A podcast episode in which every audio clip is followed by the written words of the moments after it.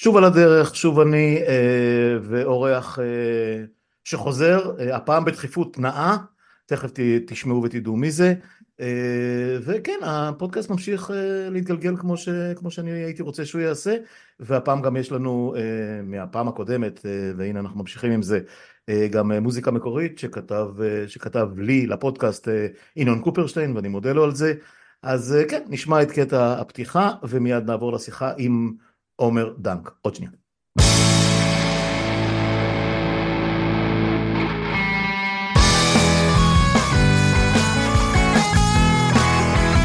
על הדרך, שיחות עם טובי פולק.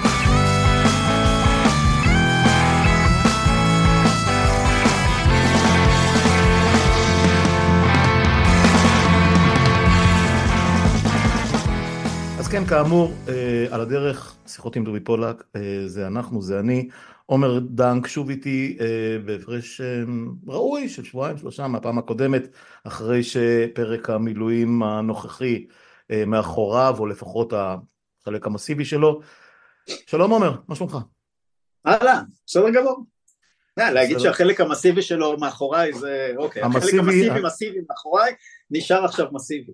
אה, כן, טוב נו, אתה יודע, אה, מהאנשים, מהקרובים במשפחה שלי שעדיין משרתים, אה, אז ממש לפני כמה ימים יצאו לחופשה, חופשת השחרור מהארבעה חודשים האלה, אבל כן. כבר, כבר נקבע להם תרגיל גדוד או משהו כזה בשביל לשמור על הכשירות לקראת מה שעשוי עלול לבוא בהמשך ולדעתי לא חושב שמחלקים להם צווים ביד אבל כבר אמרו להם איפשהו באפריל או במאי צפו פגיעה מה שנקרא. אה, זה לא יהיה, זה לא יהיה חופשה ארוכה מדי או הפוגה ארוכה מדי ואם אה, באמת משהו יתפתח מעבר לזה אז אה, שלא נדע. אבל לא לשם כך התכנסנו. אנחנו כבר דיברנו על המילואים ועל, ועל השבעה באוקטובר בשיחה הקודמת שהייתה שיחת הבכורה מאז שפרצה לתוכנו המלחמה המטורפת הזאת וכולי. אמ, נחזור היום אה, לשיחות, לסדרת השיחות אה, שערכנו אי אז בעידן הקודם של חיינו אמ, על, על, על, אה, אתה דיברת אז על דיקטטורות רכות ועל משטרים דמוקרטיים שגולשים לדיקטטורה ועל דוגמאות בעולם ועל הדוגמה שלנו קצת והדוגמה הרוסית וכל מיני דברים ש, ש, מי, ש, מי שלא זוכר, ש, שיגלול אחורה וימצא את השיחות הקודמות, אה, הם זכו לפופולריות רבה. אה, והפעם נדברנו לדבר על משהו שהוא כמעט אקטואלי ממש בימים אלה, אה, ספר שאתה עמל על כתיבתו כבר לא מעט זמן, שעוסק בסיום מלחמות. עכשיו, מכיוון שאני, אין סיכוי שאני אזכור את ההגדרה המדויקת, אז פה אני מעביר את השרביט אליך. הכותרת שלך, מה שנקרא. הספר שלי, ו... שהוא פיצוי על זה שלא עשיתי דוקטורט בעניין. אתה עוד תעשה, אל תאיים לא, לא. עלינו. אני מעריך שזה לא יקרה, אוקיי. אבל הנושא הוא אה, למה קשה לסיים מלחמות, והטענה שאני מעלה בספר היא שאנחנו תכף נפתח אותה, אבל שבעצם מרגע שפרצה מלחמה, ועוד רגע נדבר גם על פריצת המלחמות, מרגע שהיא פרצה, אה, נוצרים לאורך הזמן קשיים מבניים שמקשים על להביא אותה לסיום. עכשיו אני מודה שהמילה קשה זאת לא מילה מוגדרת, כי קשה ביחס למה, אבל אה, אחרי שחשבתי הרבה וגם דיברתי קצת עם אנשים על זה, אין לי הגדרה יותר טובה מאשר המילה למה קשה לסיים מלחמות. אני פשוט טוען שמלחמה היא התופעה הטבעית אה, ולכן אה, כשהיא נמצאת ופורצת יש כל מיני קשיים שמאוד מפריעים אה, להביא אותה לסיום, לא תמיד כל הקשיים ש... שאני מציין בספר, אנחנו לא נדבר על כולם כדי לא להרוס לאנשים את, לא לפגוע, הספר, לא לפגוע במכירות. לא לפגוע במכירות ההמוניות של הספר שיכולות להיות בטח, אה, כאילו לא, זה לא, אני לא בונה על זה שזה יהיה אני, ספר. אני אזכיר, פה, אני אזכיר פה משהו שאמר פעם עמית שלי על ספר שהוא כתב משהו בענייני ספורט, אז הוא אמר זה היה ספר מדהים, זה היה חד מכר. אז, אז הנה לך. כן. אז החד מכר שלי, אבל uh, מצד שני גם אני לא ארוס את ההרצאה שאני מנסה לשווק על, uh, בעניין על למה קשה לסיים מלחמות, הנה עשיתי לי שיווק עכשיו, okay. אוקיי. ואני אקשר אותה חרבות הברזל, אה, אז הספר הוא למה קשה לסיים מלחמות ויש קשיים מבניים לסיים אותם ורק שנייה לפני זה כדאי לדבר על, בכלל על תופעת המלחמה קצת ועל למה היא פורצת, כי אי אפשר להבין למה קשה לסיים מלחמות אם לא מנסים להבין למה הן פורצות, בסדר? אז אנחנו נתחיל קצת, לא, לא, כאילו המלחמה שלנו עם חמאס פרצה כבר. אז אקטואלית כדאי שנעסוק ב... במצב הנוכחי שאנחנו נמצאים ולפחות תכננתי שנצליח לדבר על שני מרכיבים שמקשים לעשות מלחמות, הראשון משהו שאני קורא לו השקעה שקועה או הקטנת העוגה.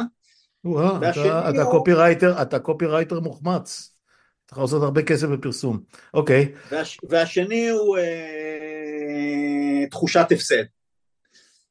אלה, שני, אלה שתי הסוגיות, אני אסביר גם למה בחרתי אותם, אה, אבל זה היה ספוילר למי שירצה להקשיב אחר כך. אה, ולפני הכל אני מציע שעוד אה, רגע לפני ש... למה פורצות מלחמות, בואו נדבר בקצרה על איך הן מסתיימות. לא למה קשה לסיים אותן, אלא איך הן מסתיימות. אוקיי. Okay. אז יש לא הרבה אפשרויות לאופן שבו מלחמות מסתיימות.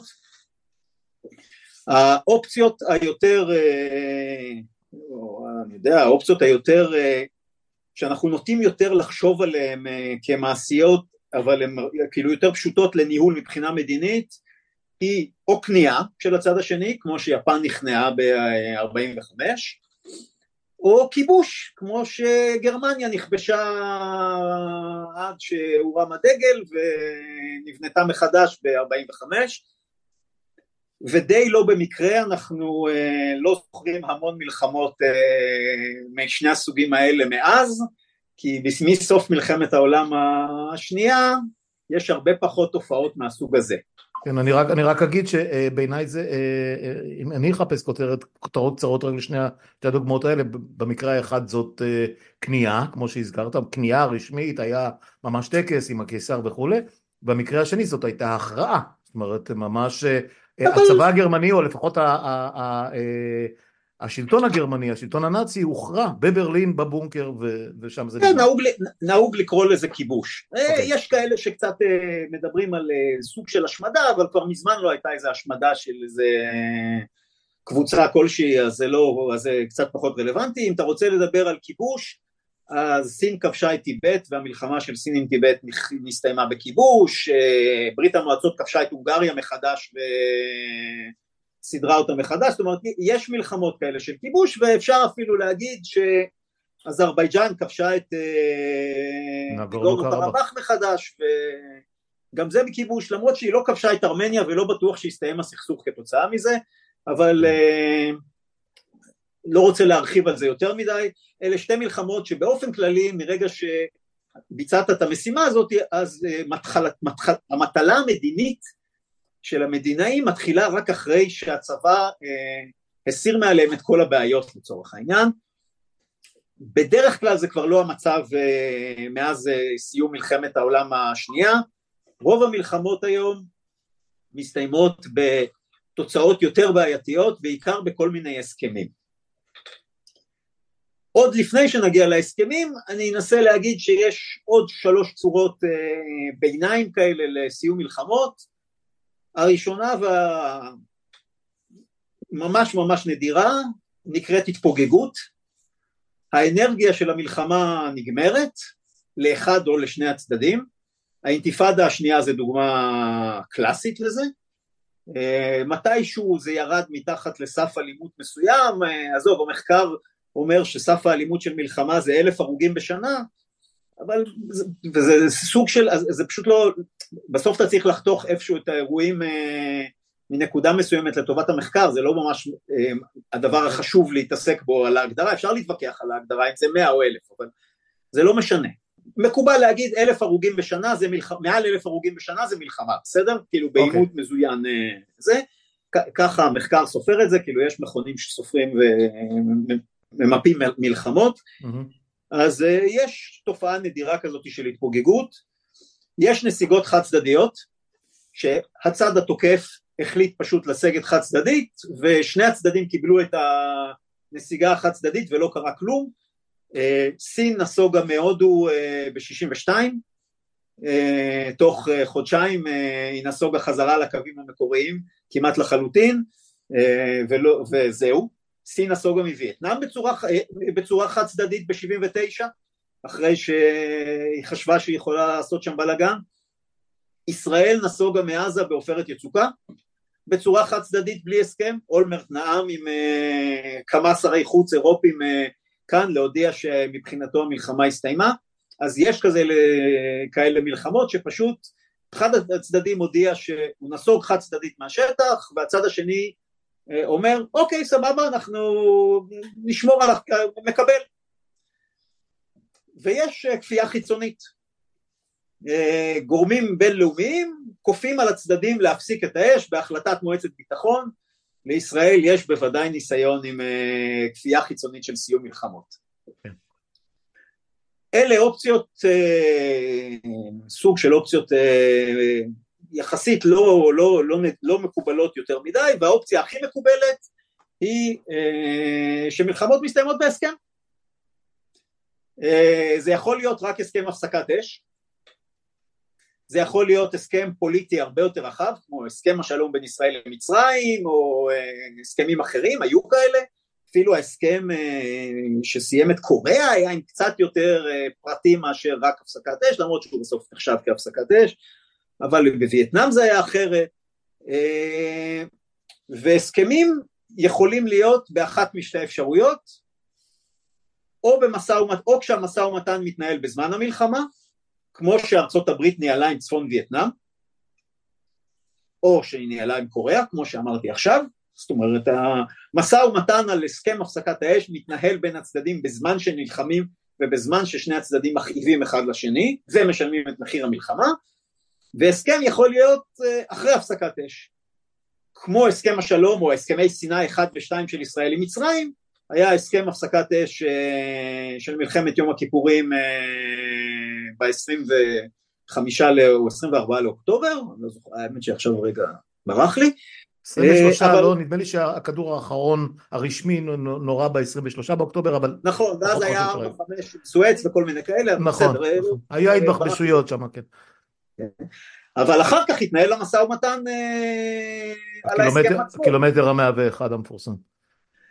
וגם אחרי זה היה הסכם סיני אחד, היה כן, הסכם סיני רק, אתה יודע מה, אז אני, אז אני, אני אשאל פה, מכיוון שכבר, אתה יודע, כבר אה, נעצרנו רגע בנקודה ההיא, אתה אמרת שהוא נגמר בהסכם שלום עם מצרים, אבל היה הרי אה, סטקטו רציני מאוד בין, אה, הייתה הפסקה משמעותית בין מה שנקבע בהפסקת האש ב-73, לקראת סוף 73, לבין הסכם השלום שבסופו של דבר נחתם 78 וקוים או, או מומש ב-82. נכון, לא אמרתי שזה, רק זה, זה המלחמה הניעה את התהליך. הסתיים מצב המלחמה, בוא נגיד שאפשר להגדיר את זה, בעיניי לפחות, אוקיי. מה שחשוב זה שכש... כאילו, הסכם ההפרדה עם סוריה אה, נחתם ב-31 למאי 74, חצי שנה של מלחמת התשה ברמת הגולן, אה, וחצי שנה אחרי הפסקת האש של, או הפסקת אה, מלחמת אה, יום הכיפורים. כן. זאת אומרת, למעשה זה היה משא ומתן. יחד עם החזרת השבויים נדמה לי שזה היה פחות או יותר במקביל. זה היה במקביל, כאילו, רק הם חזרו רק אחרי הסכם ההפרדה, אבל בכל מקרה, יש הסכמים שהם אחרי הפסקת האש, מתחיל משא ומתן, ואחרי זה מבשילים או לא, אבל מה שסיים את המלחמה זה הפסקת אש, התפתחה לסוג של אה, הסכם יותר רחב. אז אלה האפשרויות שלנו בכלל אה, לסיום מלחמות. יש עוד אופציה אחת קטנה שדווקא בקונסטלציה הנוכחית כדאי לדבר עליה, שלפעמים מלחמות מסתיימות בזה שהן מתרחבות והופכות למלחמה רחבה יותר. אה, כמו מלחמת העולם השנייה, הייתה מלחמה בין, לצורך העניין, רק בשביל האנקדוטה, הייתה מלחמה בין גרמניה לפולין, ובין יפן לסין והיא בסוף הפכה למלחמת עולם רחבה יותר בין עוד כל מיני מדינות אה, והמלחמות בין הצדדים המעורבים היותר קטנים הסתיימו אה, מבחינה רשמית וזה הפכה להיות מלחמה גדולה אבל זה סתם זה לא באמת הסתיימו איך כן, שהסתיימה. כן גם להגדיר, להגדיר את המלחמה בגרמניה לפולין זה קצת אה, תשאל את הפולנים מה, מה אנחנו הם פלשו לתוכנו מה אנחנו נלחמנו בהם. המלחמה עם פולין הסתיימה בכיבוש והתרחבה להיות מלחמת עולם. התחילה בכיבוש והסתיימה בכיבוש אבל בסדר. כן. אז בכל מקרה מלחמות יכולות גם לשנות פאזה ולהפוך למלחמה רחבה יותר, למשל אם תפרוץ עכשיו מלחמה בצפון, המלחמה הזאת תתרחב, ואין ספק שהמזרח התיכון נמצא במצב שבו המלחמה הזאת יכולה להתרחב ולהתפשט ולהפוך להיות משהו יותר גדול, כי בכלל אנחנו בתקופה מורכבת של כאוס, כאוס עולמי, אבל לא על זה התכנסנו, לא על זה התכנסנו לדבר. אתה יודע מה, שנייה אחת לפני שאתה חוזר ומפרט לגבי כל הדברים האחרים שרצית לדבר עליהם, הזכרת את הסיפור עם מצרים וסיפור עם סוריה, יש את הסיפור עם לבנון, שהוא בכלל סיפור לגמרי פלואידי שאני משתדל ולא מצליח, מנסה למקם אותו בסקאלה הזאת שהגדרת, כי הרי המלחמה ההיא, כן, הראשונה, פרצה, נעזוב רגע את ליטני, פרצה ב-82, יוני 82, הוכרז שהיא הסתיימה מתישהו בספטמבר 82, סבא ושתילה וכולי, ואז היה עוד שנתיים, עוד לפני שהגענו לסיפור הזה של אזור הביטחון, אבל אזור הביטחון עצמו היה סוג של מלחמה בעצימות מסוימת למשך 18 שנים נוספות, ורק ב-2000 ברק הוציא את ישראל לחלוטין, החזיר אותה לקו הבינלאומי שגם הוא לא לגמרי מוסדר. איך היית ממקם את הסיום עם מרכאות ובלי מרכאות של המלחמה ההיא? כי זה לגמרי לא מוגדר. אז אני אנסה, אני אנסה לחלק את התשובה לכמה חלקים, בסדר? מבחינה של הרישום העולמי, uh, המלחמה בלבנון uh, הסתיימה בסופו של דבר בנסיגה חד צדדית של ישראל ב-85 לגבול הבינלאומי, 85. אוקיי. Okay. מה שהיה אחר כך אינו מלחמה, אבל אין ספק שאם רוצים לנתח תהליכי קבלת החלטות של סיום מלחמות, ואני מתייחס לזה בספר, אז uh, אני חושב ש... Uh, זה לגמרי מתאים לטייפקאסט, גם אם זה לא מוכר מלחמה בזמן שזה קרה. Mm-hmm. אז המלחמה בלבנון בעצם הסתיימה בנסיגה חד צדדית של ישראל, אחרי שהיא הייתה עם כיבוש והגליה וכל הדברים האלה, אבל בסופו של דבר ישראל נסוגה חד צדדית מלבנון, אה, בתחת אה, מצב שהיא כאילו הרגישה את ההחמצה של אה, על סף להשיג את כל יעדיה שברחה בחיסול של, אה, של בשיר ג'ומאייל. שלוש שנים קודם. שלוש שנים קודם. אה, זה שישראל סיימה את מצב המלחמה מבחינתה ב-28 לספטמבר והגדירה שמבצע שלום הגליל בא לידי סיום, זה עזוב, אנחנו לא מתייחסים להגדרות הרשמיות האלה מבחינה מחקרית, כאילו, אני לפחות לא מתייחס לזה, זה, זה, זה לא העניין. אתה יודע מה, אה, אה, עוד, אה, סליחה שאני ככה זה, אבל, אבל מישהו אמר לי היום שהמלחמה הרשמית היחידה שהוכרזה, רשמית, על ידי קבינט ישראלי, הקודמת, לפני הנוכחית, הייתה ביום כיפור. יפה, רק ביום אז זאת אומרת, אתה מדבר על סיום של מלחמה, כאשר מלחמת לבנון, גם הראשונה וגם השנייה, בכלל לא הוכרזו כמלחמות. כמובן, הם לא הוכרזו כמלחמות. מבצעים. גם מלחמת ההתשה לא הוכרזה כמלחמה כן. בשום שלב, קיבלו עליה... אות... חשוב שאנשים יבינו את, הניואנס הזה, כי זה לא, לא מובן מאליו. כן, קיבלו עליה אות רק ב-2001 או 2002 על מלחמת ההתשה דרך אגב, וגם כאילו יש כל מיני אה, דברים מוזרים, כן, האחרונה שהוכרזה באמת הייתה מלחמת יום הכיפורים, אבל זה הכרזה מבחינה משפטית פנימית בתוך מדינת ישראל. את מה אתה יכול לגייס, איך אתה משלם פיצויים, כל מיני דברים... פיצויים בדיוק, כל הסיפור של מצב מיוחד בעורף וכולי. כל מיני דברים מהסוג הזה. כן. אה, אני לא חושב שזה מעניין אותנו בשיחה הזאת, זה, כן. זה, לא, זה, זה פחות חשוב, mm-hmm. זה פחות חשוב בראייתי, כן. מבחינת איך שתופסים סכסוכים ומלחמות, אז גם המבצעים בעזה היו מלחמה, נהרגו בהם יותר מאלף איש, זה לא... העניין. עוד דבר חשוב שאני רוצה לדבר, אני תכף אשלים את השאלה שלך לגבי לבנון, צריך לזכור שנהוג לעשות הפרדה בין מלחמות לסכסוכים. זה שאני אה, מפריד כל מיני קבלת החלטות לגבי מלחמות, שזה סוג של שלב עצים בהפעלת כוח ובמחיר שמדינות משלמות, לא אומר שסכסוכים לא נמשכים. אה, סיום מלחמה בסיפור שאני מספר, או בחלק שאנחנו מדברים עליו היום, אינו אומר אה, סיום הסכסוך בשום צורה שהיא. כאילו, אה, גם פה הדוגמה של אה, מלחמת העולם השנייה היא לא בהכרח דוגמה מוצלחת כמובן, כי שמה הסתיים הסכסוך, ארה"ב בנתה מחדש את גרמניה ו... ו, ויפן אה, הייתה שם כמה עשרות שנים בשביל שזה, להבטיח שזה יקרה רק כדי שלא נשכח את האירוע הזה אבל בכל מקרה אה, סיום המלחמה לא בהכרח מעיד על סיום הסכסוך. זה נכון בדרך כלל אה, במלחמות מקומיות. סיום, הנסיגה החד צדדית של ארצות הברית מאפגניסטן שהיא סוג של דרך אגב לא באמת נסיגה חד צדדית כי בעצם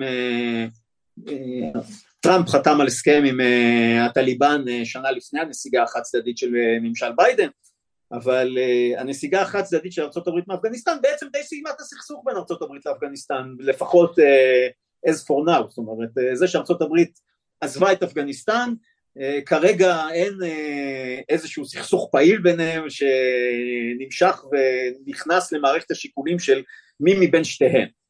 הסיום של המלחמה של ארה"ב באפגניסטן לא דומה לסיום המלחמה של ישראל ברצועת עזה מכיוון שאצלנו לא משנה מה יקרה ברצועת עזה לא יסתיים הסכסוך הישראלי פלסטיני שנמצא פה והוא חלק אה, אינהרנטי מאורח חיינו ומהאופן שבו אנחנו מנהלים את תהליך קבלת ההחלטות הלאומי.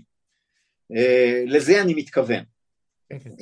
סיומי המלחמות בין הודו לפקיסטן לא סיימו את הסכסוך ביניהם, אה, את סכסוך הגבולות ביניהם אה, ואת העובדה שיש מתיחות שמחייבת את הצדדים לתהליכי קבלת החלטות אסטרטגיים בנוגע לאחד השני, כולל של התחמשות, כי הנה עובדה שאחרי מלחמת קשמיר הראשונה שני הצדדים הלכו להתגרען אה, אחד בעקבות השני כתוצאה מזה. זאת אומרת, אז חשוב לציין שלפחות אצלנו סיום המלחמה בוודאות לא מהווה את אה, סיום הסכסוך, זה חלק מהאופן שבו צריך להסתכל על המלחמה. Mm-hmm. בסדר? זה גם חשוב להגיד.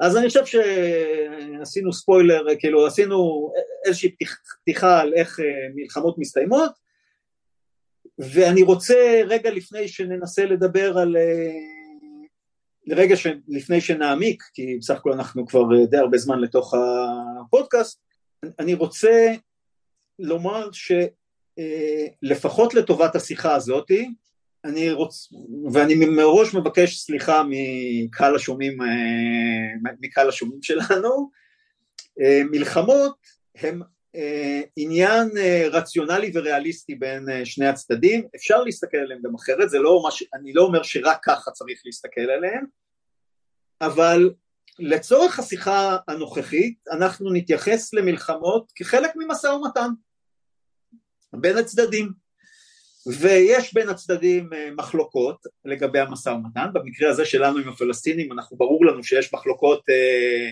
רבות אה, על מאזן הכוחות בין הצדדים, על האופק והעתיד בין הצדדים ועוד כל מיני דברים כאלה. ומפעם לפעם במסגרת המשא ומתן בין הצדדים פורצת מלחמה שבה הצדדים מנסים להראות אחד לשני את כוחם כי בלי האלימות הם לא מספיקים לממש או לקדם את האינטרסים שלהם במשא ומתן. עכשיו אני יודע ואני מזהיר מראש כדי שלא יוציאו את דבריי מהקשרם, כן האירוע של חמאס היה אירוע קיצוני באכזריותו, אין מחלוקת, זה היה זוועת, זוועת עולם, אבל בכוונה לצורך השיחה אני מנסה כאילו לנתק את האירוע הזה ולומר קודם כל היו לא מעט מלחמות עם הרבה מאוד זוועות גם במקומות אחרים כדי שלא נתבלבל כאילו. הרוסים עשו באוקראינה זוועות לא קטנות מקומות אה, כאלה ואחרים טבחו אחד את השני בצורה, אה, בצורה בלתי נתפסת. אה, מה שקרה לישראל הוא באמת אירוע איום ונורא, עובדה שאני מתקשה להיות אדם שמח בארבעה חודשים האחרונים, ועדיין כשאני רגע שם את זה, אני מנתק את עצמי כאילו מהאירוע הזה שכאילו זה קרה לי, אה, זה עוד אירוע מלחמה בין הצדדים שבו אה, נאבקים על, אה, על משהו ביניהם, בין אם הם יודעים על מה הם נאבקים ובין אם לא. אז חשוב לומר את זה. עכשיו למה אני אומר את זה? כי אנחנו חייבים להתייחס לחמאס כשחקן שהפעלת הכוח שלו נועדה לקידום אינטרסים ולא מתוך אה, משיחיות אה, בלתי נתפסת. יש לנו נטייה להסתכל על האויבים שלנו אה, מתוך אמונה שהם בלתי רציונליים לחלוטין ולא מקבלים החלטות אה, בצורה הגיונית. אני כופר בזה אה, כלל ועיקר, גם לגבי המשטר האיראני אני כופר בזה, וגם לגבי חמאס אני כופר בזה. חמאס ניסה לקדם את כוחו גם בזירה הפלסטינית וגם לשנות את מאזן הכוחות בסכסוך הישראלי-פלסטיני. אגב, במובנים מסוימים אני חושב שאנחנו יכולים לזהות סימנים שחלקים מהדברים שהוא עשה אה, עשויים להצליח לו בהיבט, אה, בהיבט האסטרטגי. אתה, אתה, הוא... מאוד, אתה מאוד אה, נזהר בכבודנו, אבל אה, אני, סלח לי שאני פה נכנס, אה, מה שהוא עשה זה הצלחה מטורפת מבחינתו, מטורפת, אבל לא ידעתי. נכון. אני לא יודע, זה, עכשיו אני, בסדר, הוא משלם כרגע מחיר, קשה לדעת גם איך ייראה העתיד ומה זה אומר, אבל ברמה העקרונית הוא החזיר את הסכסוך אה, למפה, סביר להניח שהוא הצליח למנוע אה, הסכם ישראלי-סעודי מעל, מעל הראש של הפלסטינים, נכון. מנותק מהסוגיה הפלסטינית, נכון. אם יהיה כזה עכשיו הוא יהיה מחובר לסוגיה הפלסטינית. אה, האמריקאים אה, מזהים פה הזדמנות אה, להחזיר את הסוגיה הפלסטינית שהם החליטו דרך אגב לא להתעסק בה לחלוטין במהלך הממשל הזה אבל עכשיו הם מזהים את ההזדמנות. ולמעשה הוא, הוא הצליח לשבור את הקיפאון ששני הצדדים היו שקועים בו בנוגע לסכסוך, זאת אומרת שני הצדדים היו במבוי סתום שאין בו מספיק אנרגיה כדי לשנות משהו מהמגמות אה, הנוכחיות ואין ספק שחמאס אה, הצליח לשבור את הקיפאון הזה באירוע הנוכחי.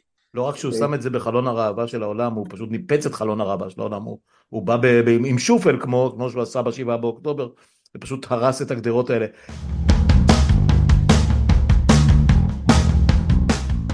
שנייה לפני שאתה ממשיך, אה, אתה, אתה יודע, אנחנו ישר קפצנו למקרה שלנו, אה, אתה קורא לזה חרבות ברזל, אני קורא לזה, נגיד בשקט. מלח... אני, אני קורא לזה מלחמת עזה הראשונה. אז, אה, אז שמעתי את ההגדרה של אה, החבר'ה שממש אכלו אותה, הקיבוצניקים של, של העוטף, אז הם קוראים לזה זין באוקטובר. אז אני לא חושב שיש הגדרה קולעת יותר, בעיקר מפי, אתה יודע, מפי הסוס עצמו. משהו שעלה בדעתי והוא הולך איתי הרבה מאוד שנים אחורה מאז שאני קשור לצבא ועושה מילואים וכאלה דברים. וכמובן שמאז שאני כבר לא עושה, אה, זה שבעצם, אה, ותקן אותי אם אני טועה או שיש בזה משהו, שבעצם מישיבת ציון, אבל אתה יודע מה, בשביל לשים איזושהי נקודה, מאז שפרצה אה, מלחמת השחרור, מאז שהוכרז על הקמת המדינה, בעצם אנחנו נמצאים בסוג של מלחמה עם הפוגות. כי אנחנו מסתכלים, זה, זאת התחושה שלי, יכול להיות שאני לגמרי לא קולע, אבל לעולם אף פעם בכל האירועים, כמעט בכל האירועים, השלום עם מצרים קצת קלקל את השורה בקטע הזה, אבל בסכסוך לפחות האזורי הקטן של, של אנחנו מול הפלסטינים, הפלסטינים מולנו וכולי, אין בעצם הכרעות. כל פעם מחדש סיר הלחץ הזה מתפוצץ מחדש בכל מיני צורות. יש בזה משהו בהגדרה הזאת שאני מדמיין כן. לעצמי? אה, ישראל אה, גם בתפיסת הביטחון וגם כשהיא סיימה את מלחמת העצמאות ישראל הניחה שאין בכוחה אה, מה שנקרא במונחים הזה אין בכוחה לכפות, לכפות את השלום על מדינות ערב. זו הייתה הנחת יסוד של תפיסת הביטחון של ישראל ממנה התפתחו כמובן על זה שאנחנו רוצים מלחמות קצרות וכולי ואנחנו רוצים להסיר את האיום המיידי קראנו לזה הכרעה להסרת האיום המיידי, אבל אנחנו הערכנו שאין בכוחנו לכפות את השלום. אה, באמצע היה אירוע משנה מצב אה, עם המצרים, שנבע מסוגיות אה, מצריות בפני עצמם, שהביא לכמעט עשרים שנה של מחשבות שאנחנו עולים על הגל של ירידה משמעותית במתח הביטחוני עד, לא יודע, עד הפיגועים של אמצע שנות התשעים ובטח עד האינתיפאדה השנייה ש... והמלחמות אבל השתנו כי מצרים וירדן הפסיקו להיות האויב ונשארה רק סוריה וגופי טרור ואז סוריה התפרקה ב-2011 ועכשיו אנחנו רק בערך עם ארגונים בלתי מדינתיים וב-20 שנה האחרונות איראן עלתה משיקולים אזוריים אנחנו מהווים לה איום אז אה, אני חושב שנכון יהיה להניח שגם היום אין בכוחה של ישראל לכפות אה, בכוח צבאי את רצונה ואת השלום על אה, כל הזירות אה, מסביב לה ואני אגיד אה, יותר חזק ואני בספק אם בכוחנו לכפות את זה בזירה אחת בלבד אפילו שנקראת עזה. אה, לא כי אנחנו לא חזקים מאוד, אה, אלא בגלל שאנחנו בעיקר בולטים בכוח ההרס שלנו, אנחנו יודעים להרוס מצוין, אנחנו לא יודעים לבנות סיטואציה ומצבים אחרים כי המנופים המדיניים שלנו מאוד חלשים, התפיסה האסטרטגית המדינית שלנו כמעט לא קיימת אה, ואנחנו לא יודעים להתייחס ככה לבעיות צבאיות אה, בצורה שאינה רגשית מאוד חזק. אבל אז זה היה פתיחת סוגריים בשאלתך, אנחנו בסכסוך שלא נגמר, אבל ויש בו פרצי מלחמות שהשאלה איך הן נגמרות. אה, או לפחות עוברות למצב של אה, עובדות או, או יורדות למדרון אחורי אם להשתמש בביטויים ש, של החיים שלי. אחור, יורדות למדרון אחורי ומשאירות את הסכסוך בצורה אה, שרף האלימות שבו מאפשר לנו לחיות בצורה טובה, כן. להמשיך לפתח את הכלכלה שזה הבסיס לקיומה של מדינת ישראל, כלכלה, טכנולוגיה, כלכלה כן. וחינוך, כלכלה וחינוך. כן, אוקיי. ועכשיו אחרי פתיח די ארוך אה, לפחות לדעתי. בוא רגע אה, נדבר על מה צריך כדי שמלחמה לא תוכרע, כי אם מלחמה מוכרעת אז אה, יש פחות בעיות לסיים אותה ואז יש פחות קשיים, בסדר? אז קודם כל אני מזכיר שכדי שמלחמה תסתיים צריך ששני הצדדים יהיו מוכנים לסיים אותה וכמו שמקובל להגיד במחקר בדרך כלל מי שמעצב את הסכם הסיום של המלחמה זה הצד המפסיד והחלש ולא הצד המנצח באופן אה, מפתיע ומוזר. מעניין, מעניין, כן.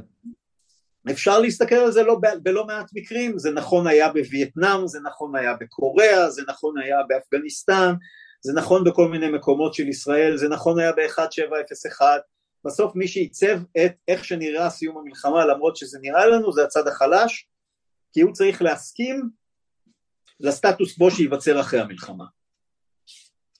וכדי שהמלחמה לא תוכרע, אה, צריך ששני הצדדים או שהם לא יוכלו או שהם לא ירצו להכריע. אז כמובן שחמאס לא רוצה ולא יכול להכריע את מדינת ישראל, זה כמובן במלחמה הנוכחית, זה די ברור. נשאיר בצד את השאלה האם ישראל יכולה להכריע את חמאס, אני חושב שלא, אבל אני לא רוצה, אני לא רוצה שזה יהיה מרכז הדיון שלנו, אה, אנחנו עדיין לא בשלב שאנחנו לא רוצים להכריע, וזה התנאי הבא הוא ששני הצדדים מבינים שזה המצב, שהצד השני לא יכול ולא רוצה להכריע, והסוגיה האחרונה שמביאה מלחמה לזה שהיא מסתיימת בצורה שהיא לא מוכרעת היא ששני הצדדים מוכנים להסתפק בסטטוס קוו שנוצר. זאת אומרת אם ישראל בעופרת יצוקה נסוגה מרצועת עזה וחמאס אמר סבבה הבנתי אה, נגמר. אז שני הצדדים מוכנים להסתפק בסטטוס קוו אם אה, ישראל וחיזבאללה היו מוכנות אה, להסכם 1701 של מועצת הביטחון אפילו שלדעתי היה ברור לחלוטין ששום כוח או"ם לא יאכוף את זה שחיזבאללה לא יתעצם בלבנון זה נחמד היה זה יהיה תחושה טובה אה, דרך אגב, גם עכשיו אם יהיה הסכם שבו חיזבאללה, חיזבאללה יגיד שהוא נסוג שמונה קילומטר לגבול, אז הוא יחזור אחר כך, אף אחד, לא, אף אחד לא יאכוף עליו את העניין הזה שלא בכוח. אז אה, מה שחשוב זה שפוליטית שני הצדדים יהיו מוכנים להסתפק בסטטוס קוו שנוצר. Mm-hmm. אני לא רוצה להפוך את השיחה הזאת לשאלה של למה מלחמות מאז מלחמת העולם השנייה פחות מוכרעות ונגמרות יותר בתיקו, נשאיר את זה אולי פעם לאיזה שיחה אחרת, אה, ואני רוצה לקפוץ לשתי הסוגיות שעליהן אה, הבטחתי שנדבר, כמעט 40 דקות אה, בפודקאסט, וזה בהנחה שפרצה המלחמה,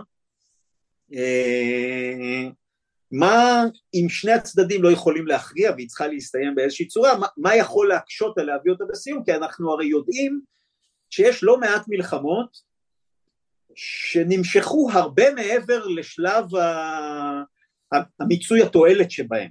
יכול להסתכל על המלחמה של אה, רוסיה באוקראינה, בוודאי שכבר במשך החצי שנה האחרונה, מאז שמתקפת הנגד האוקראינית השנייה כאילו אה, התפוגגה, זאת מלחמה ב... ששני הצדדים לא משיגים כלום על הגבול, אבל שני הצדדים במלחמה. Uh, המלחמה של ישראל בלבנון ששאלת אותי עליה, ב... שהסתיימה ב... uh, עם עזיבת אש"ף ואחר כך פיצוצו של בשיר ג'ומאייל, למעשה ישראל נלחמה אחר כך בלי שום תכלית כשמסתכלים עליה בהסתכלות לאחור של 18 שנה. כמה שנים ארצות הברית נלחמה באפגניסטן בלי להשיג אה, תוחלת, בהסתכלות בדיעבד. וייטנאם? וייטנאם אולי דוגמה קלאסית.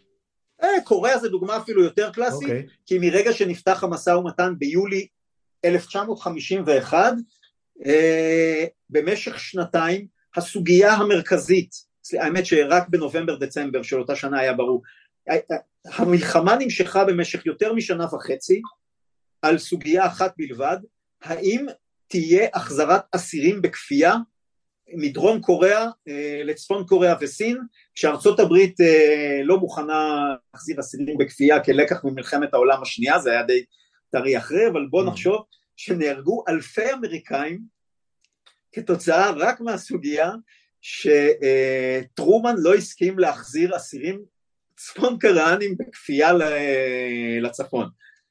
אז האם זה היה לתכליתה ולתועלת של ארה"ב? טוב, אה, בדיעבד כמובן שקל להגיד, כאילו, אבל אה, אז זה היה נושא מספיק חשוב. זאת אומרת, מלחמות נמשכות מעבר לשלב הרצוי שלהם, ואני רוצה לטעון שיש לזה אה, סוג של קשיים מבניים שמונעים הסתכלות אני לא אגיד רציונלית, כי גם הטיות תפיסה הן רציונליות, אבל שמונעים הסתכלות ריאליסטית לחלוטין וקרה לחלוטין על הבעיה, כי מלחמות הן תמיד יותר גדולות רק מעצם הסכסוך והמשא ומתן בין הצדדים, כי כל השלטונות רוצים להישאר בשלטון אחרי המלחמה, ויש להם אה, אה, עוד דברים כאלה. אז הסוגיה הראשונה שאני רוצה לדבר עליה, היא מה שאני קורא לה השקעה שקועה. כדי שזה, כאילו, זה, זה מונח כלכלי השקעה שקועה, כמובן, אה, ואני רוצה לתת, אה, ואני רוצה לתת דוגמאות בדיוק מה, מהמשפחה שאתה שאלת אותי. הדוגמה הכי קלאסית של השקעה שקועה בעיניי היא הדוגמה של המלחמה האמריקאית באפגניסטן. האמריקאים נכנסו לאפגניסטן, תוך חודשים הם חיסלו את אל-קאעידה ופירקו אותו לחלקים, ואז הם לא הבינו מה הם עושים שם והם אמרו אי אפשר להשאיר את הטליבן בשלטון כי יתפתח לנו uh, שלטון טרור uh, מחדש. אז הם אמרו נפרק את הטליבן. מרגע שהם פירקו את הטליבן הם uh, נכלאו בתוך uh, סיטואציה שבה ההשקעה שהם השקיעו עכשיו במלחמה היא כזאתי שגורמת לך לחשש שאם אתה תצא ויהיה לך עוד אירוע טרור מאפגניסטן, תגיד לעצמך, שיט, איך יצאתי, אני לא יכול לעשות לעצמי את זה, השקעתי את כל המאמץ, אה, בוא נבנה עוד קצת. אז זה השלב הראשון של תהליך ההשקעה השקועה. אה, אתה אומר, השקעתי את כל המאמץ העיקרי עד עכשיו, אבל לא, אה, לא הגעתי לפרקי. אז הם הצליחו לערוך בחירות דמוקרטיות באפגניסטן. וזה לא היה מספיק יציב, אז הם השקיעו בהקמת אה, גופי ביטחון. וכשהאפגנים באו ואמרו להם אנחנו רוצים שתשקיעו במאה אלף אנשים של כוחות ביטחון פלוס משטרה, אה, רמספלד אמר להם, no way, אנחנו מוכנים לממן רק 50 אלף. כמה נגמר? האמריקאים אה, הכשירו ומימנו 352 אלף אנשי כוחות ביטחון אה, אפגנים, 227 אלף אה, חיילים ו-125 אלף שוטרים. גדול. הגרמנים אה, היו אלה שהכשירו את המשטרה האפגנית אה, ב-2002, וכשהאמריקאים ראו שהגרמנים לא מתקדמים בקצב מספיק, הם אמרו אנחנו ניקח את זה על, על עצמנו, כי אנחנו רוצים מהר להצליח לגמור את ההשקעה שלנו ולסיים את המלחמה, יצא להם שהם השקיעו פי עשר מהגרמנים עם אותה תוצאה. עכשיו, על זה נאמר, אה, תמיד יותר קל אה, להשקיע את המיליון הראשון מאשר את המיליון השני, בכל אה, פרויקט. וה, והדבר הזה נכון בהרבה מאוד מובנים, גם למלחמות. מיצינו את אפגניסטן כדי שלא לעייף, בסך הכל אני חושב שהדוגמה של אפגניסטן אה, די ברורה, אבל הדוגמה של אה, מלחמת אה, שלום הגליל שאתה דיברת עליה היא בדיוק אותה דוגמה. ישראל השקיעה את כל המאמץ, כיתרה את ביירות, שמה עליה מצור אמיתי, כולל מים ודלק וכל מיני כאלה, היום זה לא היה עובד בדיוק אותו דבר, והצלחנו להביא לגירוש אש"ף מלבנון, ותוך כדי, דרך אגב אני מזכיר שתוך כדי הימים של גירוש אש"ף הצלחנו להביא את חברי, מחצית, מהפר, יותר ממחצית מהפרלמנט הלבנוני כדי לבחור בבשיר ג'ומאי להיות נשיא סדר חדש בלבנון, כן. והחלום שלנו שהנה אה, הכיבוש של לבנון לטובת חתימת הסכם שלום עם הלבנונים אה, וש, וסידור מחדש של המזרח התיכון ממש היה גירד לנו את קצות האצבעות ואז אה, אגב בשיר עצמו לא רצה לחתום איתנו הסכם שלום כי הוא חשב שהוא יירצח בשבילו הוא אמר לבגין כבר ב-1 בספטמבר הוא אמר לבגין האם הוא מעדיף אה, ידיד בלי שלום מאשר שלום בלי ידיד מאשר שלום בלי הידיד זה, הוא לא, הוא לא ידע כמה הוא ניבא את המצב שלו. במקרה הזה הוא כן ידע, אבל, אבל uh, המצחיק הוא ש... מצחיק, זה כל כך טרגי, שנחתם הסכם שלום.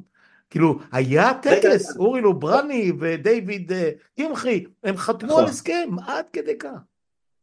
קודם כל הם חתמו על הסכם, אבל רגע, זה היה עוד כמה חודשים אחרי שבשיר כן. התפוצץ, כן. ונכנסנו והיה את, ה... את סברו ושתילה, אנחנו לא היינו מוכנים לסגת, כי אה, השקענו את כל המאמץ הזה, ולכן היינו חייבים לכפות על הלבנונים ועל אה, על המין, שלא רצינו שהוא ייבחר דרך אגב, הסכם שלום. Mm-hmm. ובמשך חצי שנה היה משא ומתן, ישראל בהתחלה רצתה אה, תחנות התראה בלבנון והסכמה לבנונית לחופש פעולה צבאי ישראלי, ישראל רצתה שלוש תחנות התראה אה, בריבונות ישראלית בתוך לבנון. ולמה רצינו את כל הדברים האלה? אגב זה מזכיר גם במצרים קצת רצינו את זה, אבל למה רצינו את כל הדברים האלה? כי לא היינו מוכנים לאבד את ההשקעה השקועה ש... שהשקענו. כי כבר היינו כל כך קרובים, זה היה עוד רגע, אה, עוד רגע בידיים שלנו. ולכן פסיכולוגית קשה להפסיד את ההשקעה השקועה.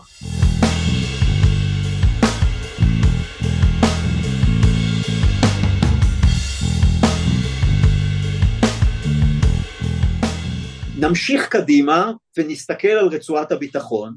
במשך 15 שנה היינו ברצועת הביטחון, לאט לאט אה, בנינו את המוצבים וכל מיני כאלה, ובעצם הנסיגה מרצועת הביטחון היא עוד פעם הפסד של השקעה שקועה, כי השקענו כל כך הרבה ומתו כל כך הרבה חיילים ומאוד מאוד קשה להיות מוכן לוותר על ההשקעה שהשקעת עד עכשיו ולתת, ולצאת עם התחושה שהפסדת הכל כמדינה ונאלצת לסגת ושכל זה היה לשווא וחיילים אה, אולי מתו אה, בלי סיבה מוצדקת וטובה. Mm-hmm. אז מה שאני רוצה לומר זה, ואני חושב שזה מאוד רלוונטי לאירוע בעזה, זה שהשקעה שקועה היא אה, סיטואציה שמקשה עליך מאוד אה, להיות מוכן לוותר עליה. אה, ולכן אה, מאוד קשה לסגת, גם אם הנסיגה לא עוזרת לך, אתה אומר לעצמך, מה, איך אני יכול לסגת עכשיו מעזה? התפתח שם אירוע טרור, אה, תוך כמה שנים, חמש, עשר שנים, התפתח אירוע טרור דומה. עד שהשקעתי את כל המאמץ הזה, לא כדאי. אז אה, הקושי הזה עומד לפתחה של ישראל, זה לא אומר שאני ממליץ לסגת מעזה, אבל זה אומר שבחלופות השונות שיש בפני ישראל במלחמה הזאתי, הם לא מאוד, אה, זה יכול להיות שישראל תמצא את עצמה מנהלת את עזה, אבל אז די ברור שכבר אה, יהיה קשה מאוד להשיב את המצב לקדמותו ואף אחד לא יבוא לקחת מאיתנו את הממשל צבאי בשונה ממה שאנחנו חושבים.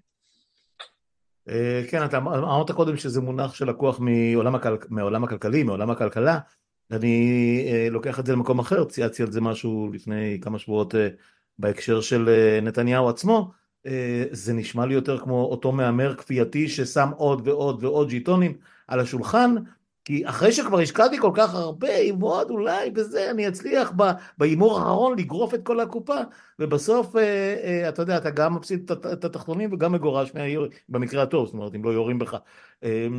אז אתה יודע, אפשר לקחת את זה לכל מיני מקומות. זה עלול לקרות. אחד, אני מזכיר שזה הכל אפליקציות של תיאוריית הערך, לכאורה, כאילו תיאוריית הערך הערך כמובן עוסקת באנשים שמקבלים החלטות כלכליות ולכן אה, צריך להיזהר בלהגיד שהיא מוכיחה את המצב הזה, אבל השקעה שקועה זה מונח שהוא אפליקציה של אה, כאילו התפתחות של תיאוריית הערך mm-hmm. של שני ישראלים ידועים שנקראים קאמן וטברסקי, אחד מהם זיכרונו לברכה, אחד מהם ייבדל לחיים ארוכים וזכה בפרס נובל. כן. אני רוצה לפתוח סוגריים קטן בסוגיית ההשקעה השקועה והעניין הריאליסטי שאני מנסה להציג פה על אה, מלחמות. אה, אם הזכרתי בתחילת הפודקאסט הזה שבעצם מלחמה היא סוג של משא ומתן,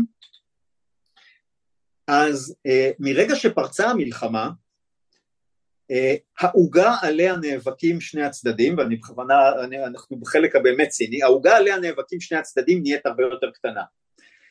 בואו ניקח את, כאילו זה נראה לי די מובן מאליו, כי המחיר שהם משלמים אה, גבוה ולכן המחלוקת ביניהם אה, היא על חלק יותר קטן ממה שהיה לפני שפרצה המלחמה למרות שהם לא חשבו את זה, זאת אומרת אם הם רבו על אה, רבע מה... סתם, כאילו על איזשהו משהו אפילו לא, לא, לא מוחשי, אז אחרי שפרצה המלחמה יש הרוגים, זה עלה במחיר כלכלי לשני הצדדים, זאת אומרת העוגה שהם צריכים לחלק מעכשיו והלאה קטנה יותר.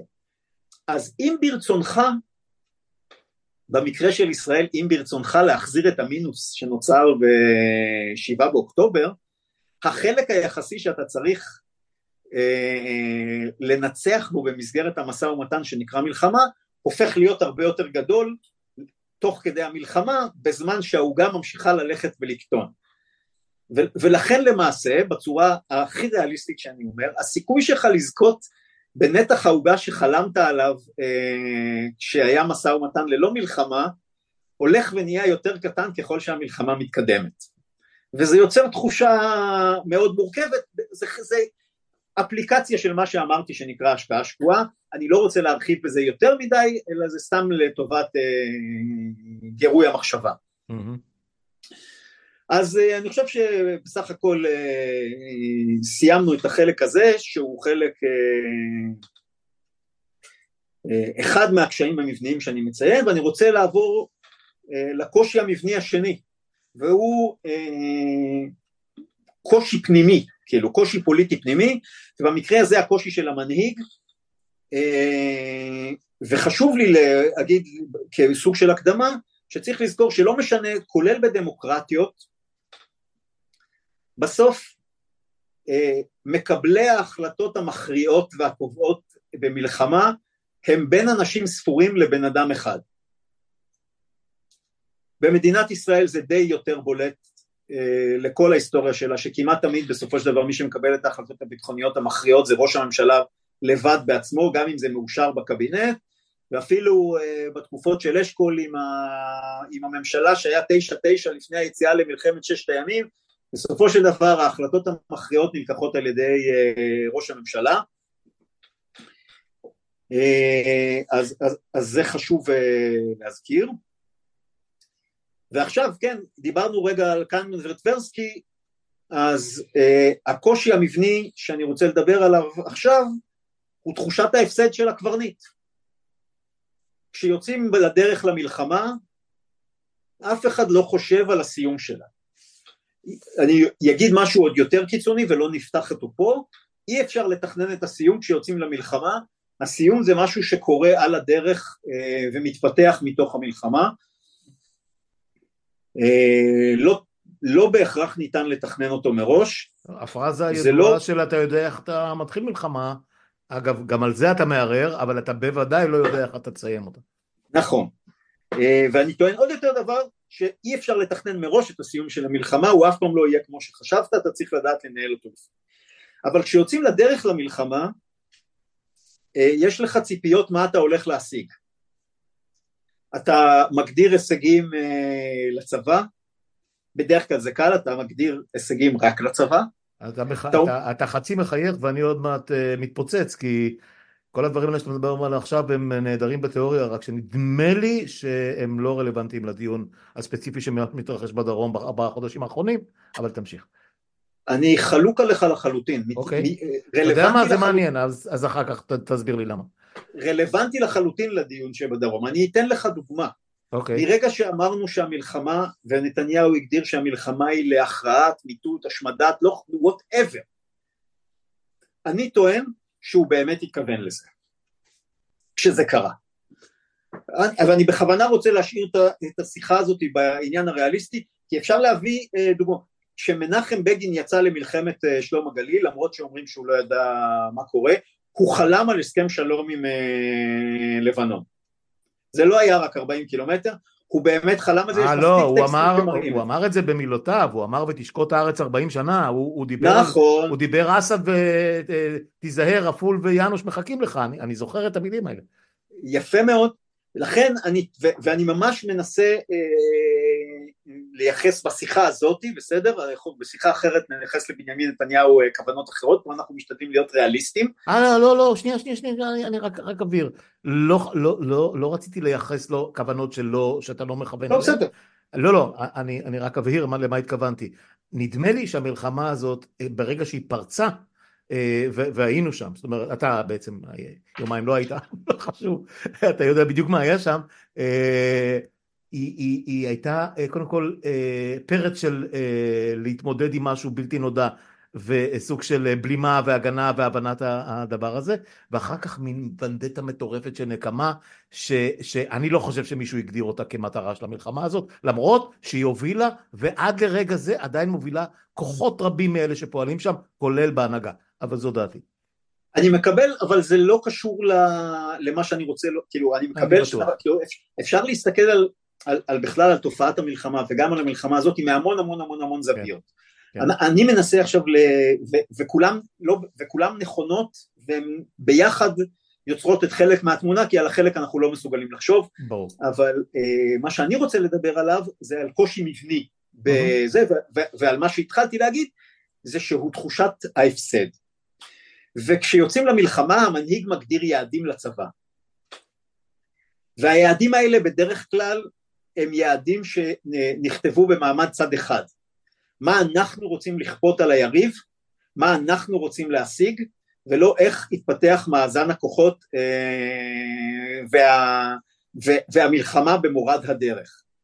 אה, ארצות הברית קיוותה לכפות בווייטנאם אה, את רצונה על הצפון.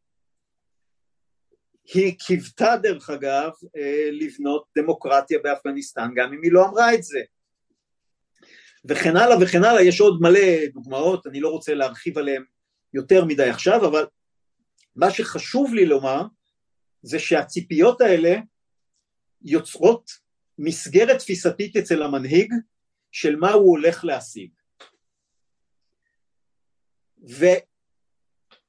המעבר של המנהיג מהשלב שבו הוא חותר להשגת היעדים לשלב שבו הוא חותר לסיום המלחמה זה שלב תפיסתי שהוא עובר בו משלב של הרווחים העתידיים הצפויים לשלב של אה, הוא הולך לממש את ההפסדים שהיו במלחמה כי סיום המלחמה יציף את ההפסדים שהולכים להיות ולא יתגשמו כל הרווחים עכשיו, קאמן וטברסקי כאילו באמת בתיאוריות הערך דיברו על זה שהאדם שונא הפסד הרבה יותר מאשר הוא, הוא אוהב הישגים.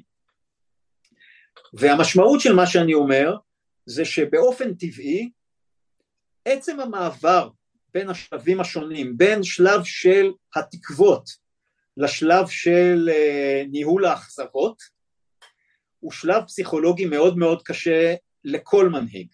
אני אתן רק דוגמית קטנה לפני שנדבר על המלחמה הנוכחית, יש לאולמרט uh, ציטוט נהדר, לדעתי ב-25 ביולי uh, של המלחמה בלבנון, אבל uh, יכול להיות שאני טועה פה בדיוק ביום לפה לפה, הקבינט נפתח באמירה שלו, אה, אני מבין שהצבא לא יספק לי את הניצחון שרציתי. עכשיו אפשר להגיד אולי היו לו ציפיות לא ריאליות אה, או כל, או כל דבר אחר שאתה לא רואה, אה, כאילו אני רוצה להתייחס לזה בצד הכי אותנטי שיש ובו שמהשלב הזה הוא שינה איזושהי פאזה והוא הבין שהמלחמה הולכת לסיום כלשהו, לא הסיום שהוא ציפה ושם הוא צריך לנהל את האכזבות. ומה אני רוצה לומר באירוע הזה? אני רוצה לומר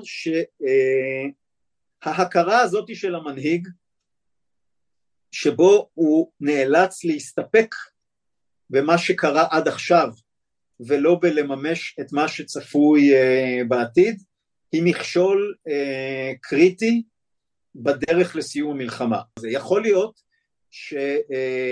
שהערכה שהרווחים העתידיים שצפויים, בואו ניקח על המלחמה הזאתי, אנחנו, מישהו עדיין מקווה שגם נהרוג את סינואר ואת כל בכירי חמאס וגם נצליח לשחרר את החטופים אה, בעזרת הפעולה הצבאית. לא יהיה רגע, לא יהיה רגע גם אם נילחם עוד עשר שנים, בהנחה שזה לא יקרה עד אז, שאפשר יהיה לדעת שזה לא יכול לקרות בעוד שבוע. ההחלטה ללכת להסכם חטופים זאת החלטה שאומרת אני מאבד את התקווה הקטנה אה, שהכרטיס חישגד שלי אה, יעלה בגורל או הכרטיס אה, לוטו יעלה אז בגורל. אני, אז פה אני אכנס שוב עם הדוגמה של, של הקזינו, איפה אני חותך הפסדים? כן. עכשיו אני לא בטוח שפה זה ממש חותך הפסדים כי אני חושב שהפעולה הצבאית עשתה את ההישג שלה במקרה הזה... בלי קשר לחטופים, בלי קשר לחטופים, אתה יודע, זה... זה... כן. הרי, הרי, אתה יודע מה, תאורטית, שנייה, אני אעשה פה סוגריים קטנים, לא גדולים, ואני אגיד, אם לא היו חטופים ב, באירוע הזה, כמו בלבנון בזמנו, פה ושם, אבל זה לא מה שהכריע, לא, לא מה שניהל את המלחמה ההיא, אה, ושבויים במלחמות רגילות, זה שבויים, שבויים צבאיים, מצרים, סוריה, זה חלק, חלק מהמשחק, לא, לא אזרחים יחטפו ולא שום דבר מהסוג הזה, אה, הם לא היו חלק מהמשוואה. של, של ניהול המלחמה. אה, צריך להגיד, זה, זה דבר נכון. לחלוטין חדש. ופה, ופה אתה, אתה, אה, והם ככה משדרים, שהדבר הזה הוא אבן נגף בניהול המלחמה, ובקביעת המטרות, ובהחלטות לגבי ההמשך, וגם לגבי מה שאתה מדבר עליו עכשיו, איפה אתה חותך, איפה אתה מחליט אה, שאתה מוכן לשלם את מחיר ההפסד של המנהיג, או, או, או הכישלון, כן. הכישלון בשביל להציל כך וכך אנשים, אה, ופה לא נעים לי להגיד, אני, יש לי תחושה די עזה אה, מה התשובה, אה, והיא לא נעימה. אבל תמשיך. אני בכוונה משתדל שלפחות הפודקאסט הזה יהיה מנותק מהתפיסות כן, כן. הפוליטיות והדעות שלי. דיברנו על האירוע הספציפי הזה, אז חשוב היה לי את זה. קודם כל, בכל מלחמה יש משהו ייחודי כן. משל עצמו, פה זה החטופים, ואני חושב שגם בסך הכל הצלחת למרקר את הנקודה בצורה מצוינת. אין ספק שהסכם החזרת חטופים שכולל אה, שחרור אסירים כבדים והפסקה משמעותית של המלחמה ובספק רב אם לא הפסקת אש אה, מלאה שלה היא לא אה, תיצור לא משנה מה ולא משנה מה תהיה השמחה על, על החטופים תיצור אצל רבים תחושת הפסד כואב וצורבת תחושת הפסד שבני אדם אה, כמו שזה מאוד לא אוהבים להרגיש בכל אירוע, בטח לא באירוע מלחמתי שנפתח במחיר כל כך כבד כמו שנפתחה המלחמה הנוכחית. ומבלי לעסוק בדעתי הפוליטית או לא דעתי, גם דעתי הערכית שחובתנו המוסרית להחזיר את החטופים אה, זה קושי מבני במובן הכי ריאליסטי אה, רציונלי שלו אה, היה לי חשוב לצבוע אותו ולתאר אותו כדי, ש... כדי שלמרות כל הטינה לנתניהו והעוינות שיש בקרב חלקים בציבור ואני אפילו חלקם, במקרה הזה אני חושב שאפשר גם להסביר את האירוע בצורה ריאליסטית לחלוטין, בלי קשר אם, אם מי שעומד בראש המדינה הוא נתניהו או כל אחד אחר. לא, הוא במצב לחלוטין בלתי אפשרי, זה, זה הכרעה מהגיהנום. נכון. אז אני חושב שפה אנחנו גם בסך הכל בול, בול בזמנים שאנחנו משתדלים להתכנס, ואז דיברתי על שניים מהקשיים המבניים שאני מתאר בסיום מלחמות שנכונים בהרבה מהמלחמות, אני לא טוען שהם נכונים תמיד בכל המלחמות. Uh, הראשון, מה שקראתי לו השקעה שקועה, השקעת מאמץ מלחמתי וחבל לך לוותר עליו, uh, כי יכול להיות שתצטרך לשלם את המחיר הזה בצורה כזאת או אחרת גם בפעמים הבאות, אתה חושש מזה. והשני זה uh, מעבר הפאזה של תחושת ההפסד של המנהיג, ואני חושב שבזה מיצינו את הנקודה הזאת לפחות לפרקנו הזה. כן, אתה קצת קיטרת על הקדמה ארוכה, ואני רק אגיד שבעיניי היא הייתה מאוד מאוד חיונית, כי היינו צריכים להכניס, להכניס את עצמנו ואת המאזינים ואת הצופים שלנו לתוך ההוויה הזאת, כי אנחנו הרי חיים באקטואליה. תוך כדי זה כן. שאנחנו משוחחים, כל הזמן נכנסים פושים, אנשים שומעים את הטלפון שלך ברקע, ואני... אני, הערת אזהרה פעם הבאה תשתיק אותו. אתה צודק, אבל אמרתי לך שאני עושה את זה, אתה מחכה לחבילה, אני יודע. לא, אה, אמרתי לך שאני מחכה לחבילה. כן, כן, כן. חבילה עוברת, מה שפעם היינו משחקים, אה, אבל זו באמת הייתה הערה לא חשובה כל כך, אה, אבל כן, אני חושב שהחצי שעה הראשונה, או כמה שזה לקח, הביאה אותנו בסופו של דבר למקום שבו אנחנו נמצאים כרגע, אה, ובאמת שתי, שתי הסוגיות האלה, כמו שאתה הגדרת אותן, ההשקעה השקועה ותחושת ההפסד של מנהיג, או של מנהיגות בכלל, ושל ממשלה, ושל... שמע, זה של כולנו בסופו של דבר, כי uh, אתה, אתה אמרת שאם uh, המלחמה תיעצר ולא uh, יגיעו, למרות כל הלחצים הצבאיים, לא יגיעו לראשי הנחש, עם מלחמות או בלי, וה...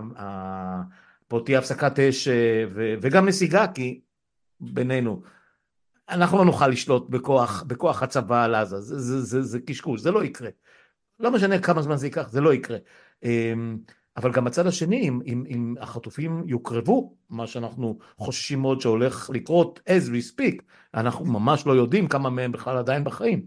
וההערכות שאני שומע לא מעודדות בכלל. אז, אז, אז אה, אה, אה, איזה, איזה, עם איזה תחושה יצא המנהיג או המנהיגות, במקרה הזה אני יכול לנחש, אבל אני לא רוצה לגעת בזה כרגע, לפחות חלק עצום מהציבור, אם לא יודע אם מחציתו או יותר או פחות, יצא בתחושה איומה של הפקרה, הפקרה נכון. מוחלטת. אין מחיר לאף אחד מראשי הנחש ואף אחד מ-X אלפי ה... כן מחבלים, לא מחבלים שיושמדו שם אם, אם אנחנו זרקנו לפח, סליחה, אני אומר את זה בצורה הכי בוטה, 150 ישראלים שלא פשעו, לא חטאו ולא היה להם שום דרך להגן על עצמם. תשמע, כן. אה, אני, אני, אני, אתה יודע, מנהל פה עשרות רבות של שיחות שקשורות לנושא הזה, למלחמה. אה, בשיחה הזאת אה, הרחבנו את היריעה ודיברנו גם על עקרונות ועל מחקר וכולי. ככל שאני חושב על זה יותר, הסיבוך הנוכחי הוא אחד היותר מסובכים ואתה יודע, על שטח קטן, כי, כי, כי, כי העסק הזה הוא, הוא כמעט סוג של מבצע ברמה של צבא מול צבא. מה אנחנו מדברים כן. בכלל? תראה כמה תסבוכות, תראה כמה תסבוכות. אה, כן, אה, אז אמרנו, אנחנו לא יודעים, לא תמיד יודעים איך נכנסים, נכנסים למלחמה, לפחות רואים את זה בעיניים. אנחנו בטח לא יודעים איך נצא ממנה אחרי שכבר נכנסנו לתוכה. אה, אתה ציינת... אבל היא תסתיים מתישהו. אז זהו, אז אתה יודע מה, אז אני, אפרופו מה שאמרתי לך קודם, היא לא תסתיים, היא לא תסתיים, תהיה הפוגה חדשה, הפוגה, כי, אה, כי עזה תהיה שם ביום שאחרי, וחמאס הסכ... כנראה גם יהיה שם ביום שאחרי. הסכסוך לא יסתיים, המלחמה תסתיים וישראל תוכל מתישהו זה, כי כל המלחמות מסתיימות, סכסוכים לא כולם מסתיימים. אמרתי את זה ליאיר נבות בשיחות, באלף השיחות שלנו על, על סיפור של רוסיה-אוקראינה, והוא אמר לי, לא, אצל רוסיה זה קצת עובד אחרת. אז נכון שאולי דברים מסתיימים, אבל בטווחים של שנים רבות. אז, אה, גם אצלנו 75 שנה אנחנו עדיין עם סכסוך. אנחנו 76 שנה and counting, ובעצם אפשר ללכת ל-80 שנה ול-100 ו-120, ויש אומרים 140 אם אנחנו הולכים אחורה לקונגרס הציוני הראשון. עומר דנק, היה לי מרתק ומאלף, וחזרנו, חזרנו לדיונים היותר תיאורטיים, שזה מרתק לא פחות מאשר האקטואליה. הכל כך חותכת. תודה, תודה על השיחה הזאת, ונתראה בפרקים התיאורטיים הבאים. מקווה שלא יהיו אקטואלי, שהאקטואליה לא תכה בנו חזק מדי בזמן הקרוב. להתראות. להתראות. ביי ביי.